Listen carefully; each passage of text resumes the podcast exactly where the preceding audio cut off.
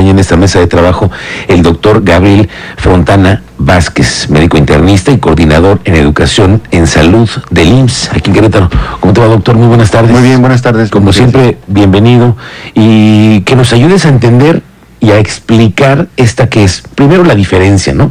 Entre lo que es la ansiedad, la depresión o el estrés. Eso es completamente distinto, ¿no? No hay que mezclarlas. Así es. Sí, la ansiedad y la depresión son un eh, espectro de la misma enfermedad, que son los trastornos ansioso-depresivos, que se manifiestan ya sea con un cuadro de depresión, que es disminución de la de, estado de ánimo, y disminución de las ganas de comer, alteraciones del sueño, y el extremo opuesto es la ansiedad, eh, temblor, preocupación por todo, eh, morderse las uñas, sudar las manos, ese tipo de cosas, pero es la misma enfermedad.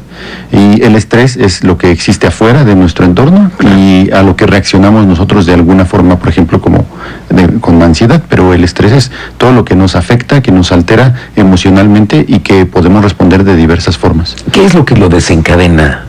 ¿Qué es lo que esos efectos, cómo se desencadenan? ¿Qué es lo que particularmente debemos de notar, Doc? principalmente las personas, lo, primero que notamos eh, en una persona que está sometida a un estrés excesivo es que dejan de hacer las cosas con, ganas, lo que llamamos anedonia en un término técnico, que es dejar de hacer las ganas con gusto o con placer. Claro, claro. Entonces es lo primero que, notamos y después de eso la persona empieza a dejar de comer, a dejar de dormir o a dormir más en, un exceso y posteriormente pues tiene... Eh, datos de preocupación, puede llegar a casos graves en los que se necesita hospitalizar porque pueden tener hasta intentos de suicidio. Claro, que también eso siempre hay que estar muy alertas, ¿no? Sobre todo en los jóvenes, que pueden llegar a desencadenarse cosas. ¿Y qué estrategias recomiendas, doctor, para evitar el, el tema de, o, o cómo debemos de manejar la ansiedad, el estrés, ¿qué, qué, qué deberemos ¿Por dónde? ¿Cuál es la ruta correcta, Doc? Lo correcto siempre sería consultar a un profesional de la, de la psicología o de la psiquiatría. Depende de la gravedad de los casos, algunos pacientes requieren incluso medicamentos, porque tienen un sustrato biológico esta enfermedad en la cual faltan eh, unas moléculas dentro del cuerpo que se llaman neurotransmisores. Entonces, al no producirlas, lo que tenemos que hacer es dar un medicamento que favorezca eso. Eso no se puede sustituir con ninguna terapia, pero al mismo tiempo siempre es recomendable tener una terapia psicológica, que hay muchos abordajes desde la terapia psicoanalítica clásica, que se conoce desde hace muchos años, y las terapias actuales que pueden ser cognitivo-conductuales, que incluyen las actividades manuales, algún tipo de, yoga, respiración, meditación, pero esa es una terapia que tiene que ir paralela al manejo médico. Al manejo con el medicamento, ¿no? sí. Sí, sí, sí, pero eso lo tiene que ya verificar un especialista para saber la dosis, qué tipo de sustancias son las que necesitamos, ¿no? Sí. Pero son de los tratamientos, digamos, más comunes y más efectivos el tema de la medicación? Sí, sí son efectivos, de hecho eh, cambian la historia de la enfermedad, disminuyen el riesgo de que la persona pueda tener gravedad como un intento suicida.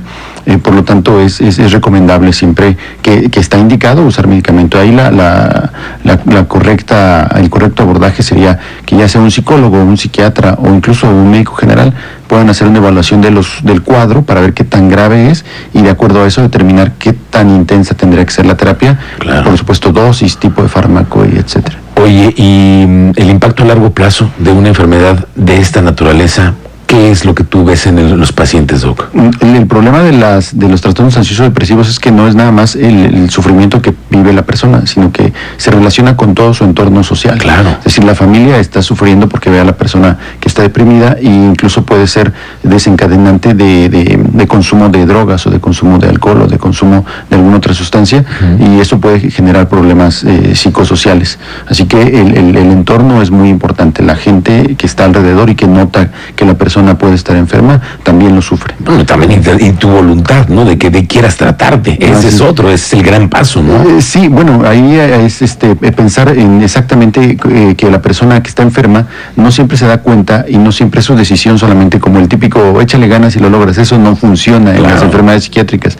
No, no pueden hacerlo porque no tienen la capacidad de determinar hasta dónde están enfermos. Entonces, lo mejor es que si alguien se da cuenta y lo nota, acompañe y convenza de alguna forma a la persona que necesita el tratamiento, pero, pero la voluntad propia no es suficiente para la motivación y no existe la motivación interna, entonces no es posible que esa persona por sí misma pueda decidir siempre tener el tratamiento. ¿no? A veces sí se dan cuenta, si tienen una inteligencia emocional suficiente, se dan cuenta que sus emociones no son adecuadas y entonces lo, toman, pero hay gente que no lo, no lo hace y, y terminan en, en, problemas ¿no? de estrés, de, laboral, dejan los trabajos o consumen eh, drogas, etcétera, y por ahí se pierde pues el camino. Una ruta que no deberías de tomar, ¿no? Oye, doctor, y después del COVID, después de la pandemia, sí más casos, más. ¿Y qué hacen el Seguro Social para, para atender a, todas estas, a todas estas personas? Sí, definitivamente ha incrementado muchísimo la, cantidad de casos.